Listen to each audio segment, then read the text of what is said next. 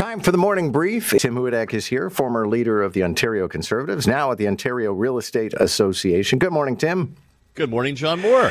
So, 10 years after cell service came to TTC tunnels, but only offered by one of the minor players in this town, Rogers is buying the company that provides the cell phone service. So, at the very least, Rogers customers will have access. What do you make of this deal? Uh, I'm still frustrated. I'm still a- angry uh, over this. It just seems that we, we baby, we coddle our major telecommunications companies. We treat them like some kind of corporate royalty. They would know that on the polls tend far more towards hated than loved by average Canadians. So why do we let them off the hook for so long? It is like when you walk down to the subway, not only descend down the stairs, you feel like you descend 20 years back in time. And how this was allowed to persist for so long when in Montreal, in New York City, in London, other major systems, you could access your phone. It's a crazy game where you sort of stick your phone up when you come out of light for a couple of seconds to tell your, you know, your spouse that you'll be 15 minutes late or whatever. How did we get so far into it where there is no pressure from City Hall or from the federal government that regulates them to actually make this happen when it happens, when it happens elsewhere with ease? Okay, well, it's going to be another two years. Brad Bradford insists he's a candidate for mayor. That's too long to wait. I would uh, posit that I don't know that Brad Bradford has an engineer in telecommunica- engineering degree in telecommunications. Well, you know what? It, it proves the value of what Theodore Roosevelt called the, the bully pulpit, the ability of politicians to actually, you know, use their, their platform, their microphone to get things done. We were too soft on these guys for, for far too long. So I'm, I'm pleased it has been a focus from various candidates, John, in this campaign. I think that did help provoke uh, action. This company that had a BAI Communications that got the license, I think, in 2012 does deliver cell service uh, in other jurisdictions, notably London and New York City and the other telecoms then use that that's that framework to serve their own customers. But for some reason, you know, the, the big three here in Canada have, have not done so. So thank goodness finally there's been some pressure on this, but it should have been done some time ago. So people at that Markham Mosque where a guy struck a worshiper and then went inside, uh, tore a Quran up apparently, are calling on the Ford government to combat Islamophobia. There was apparently some legislation that never quite made it. I'm not sure what angle it took. But I guess another question we could ask would be should the government be on the hook for security at mosques and uh, at syn- and synagogues? Yeah, a, a, couple things there, John. I, I don't I don't believe uh, that uh, more legislation uh, is the, the, the route that's necessary now. I think it's just enforcement of existing legislation. We have uh, a criminal code against hate crimes. We have the Human Rights Act. We collect uh, data. We have security forces in these areas. Just make sure you put them to the best possible use to combat Islamophobia or anti-Semitism or any kind of uh, indiv- individually based hatred. The legislation was by Terence Kernaghan. He's a NDP member from from London, Ontario. It was very broad based, but went down the standard routes around uh, around education, you know, keeping uh, data, making sure courses are done by public officials.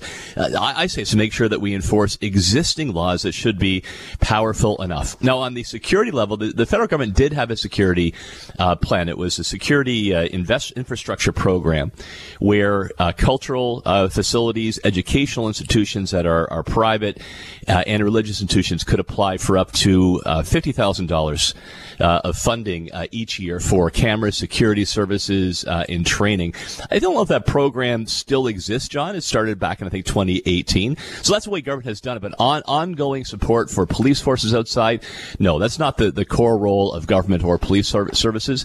Uh, helping groups like this with infrastructure costs on a one-time basis, I think that's helpful, and the program uh, did get subscribers. I have to imagine, Tim, at this hour, there are probably some people listening right now who understand how security is run at mostly synagogues I'm familiar with. So maybe someone will text us in and tell us what the current rules are. 71010 is how you can send us a text. So, this is the law of unintended consequences. Uh, everybody wanted us to get tough on long term care homes and seniors' homes and to do mandatory upgrades. And some operators are saying, eh, screw it, I'm getting out of the business and I'm just going to sell the property and let some developer build a condo.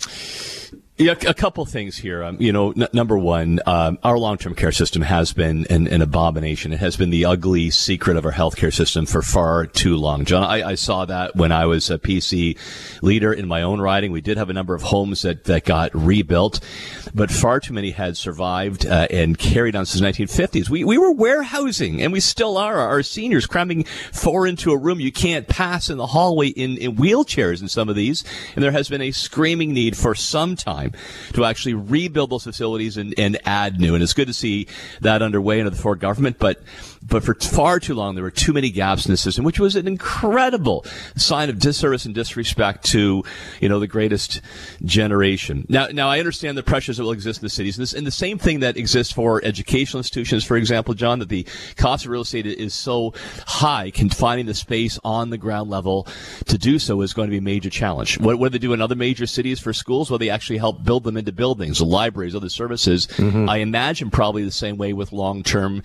care homes, as long long as you make sure there's good space for getting some fresh air and getting outside, that's probably going to be uh, the solution here.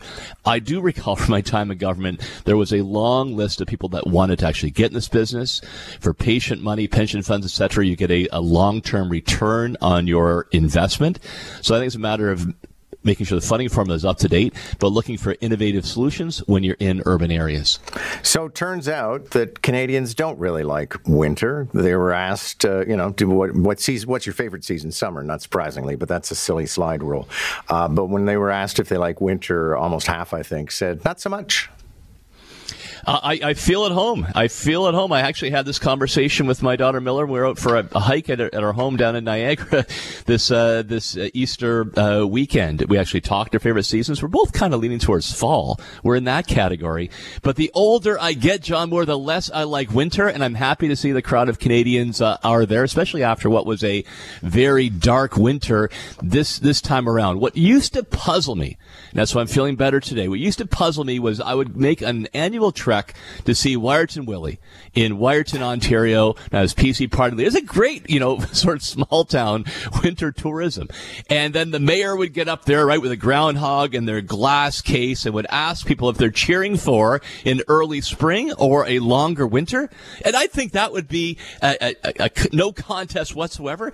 John, at least half the crowd would cheer for that longer winter. Maybe that's the snowmobile crowd that was gathered. Maybe they had too many beers early in the morning. I don't know what it was.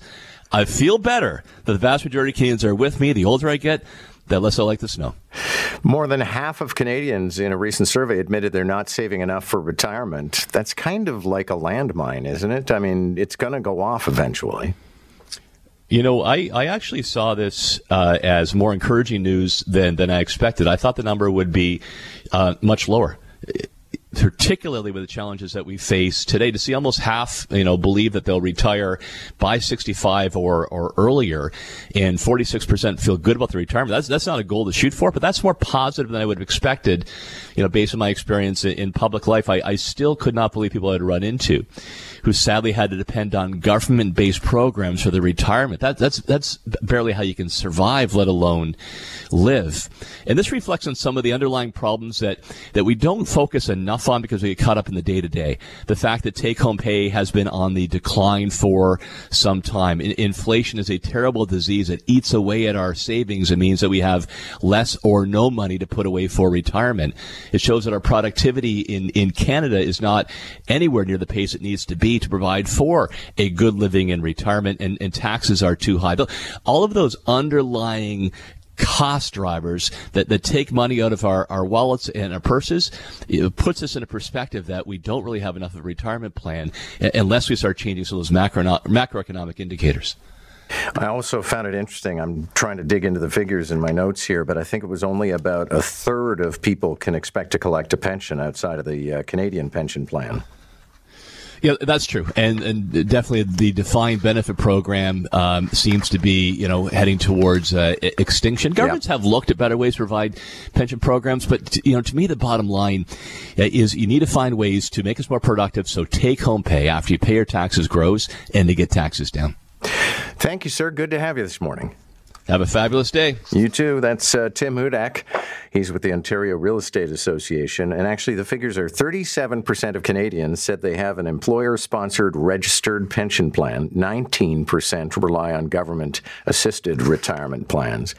But this is why we always get, I mean, first of all, I think that major corporations should always make sure that there is an aspect to your compensation that includes what is going to happen after you work for them. Um, but then we also get into these debates every once in a while about what the Canada Pension Plan is going to pay out, and people say you can't live on that. The idea was not that you would live on it; it would be that it would uh, be a cushion for those who did not have significant savings. But ultimately, people have to look after their retirement.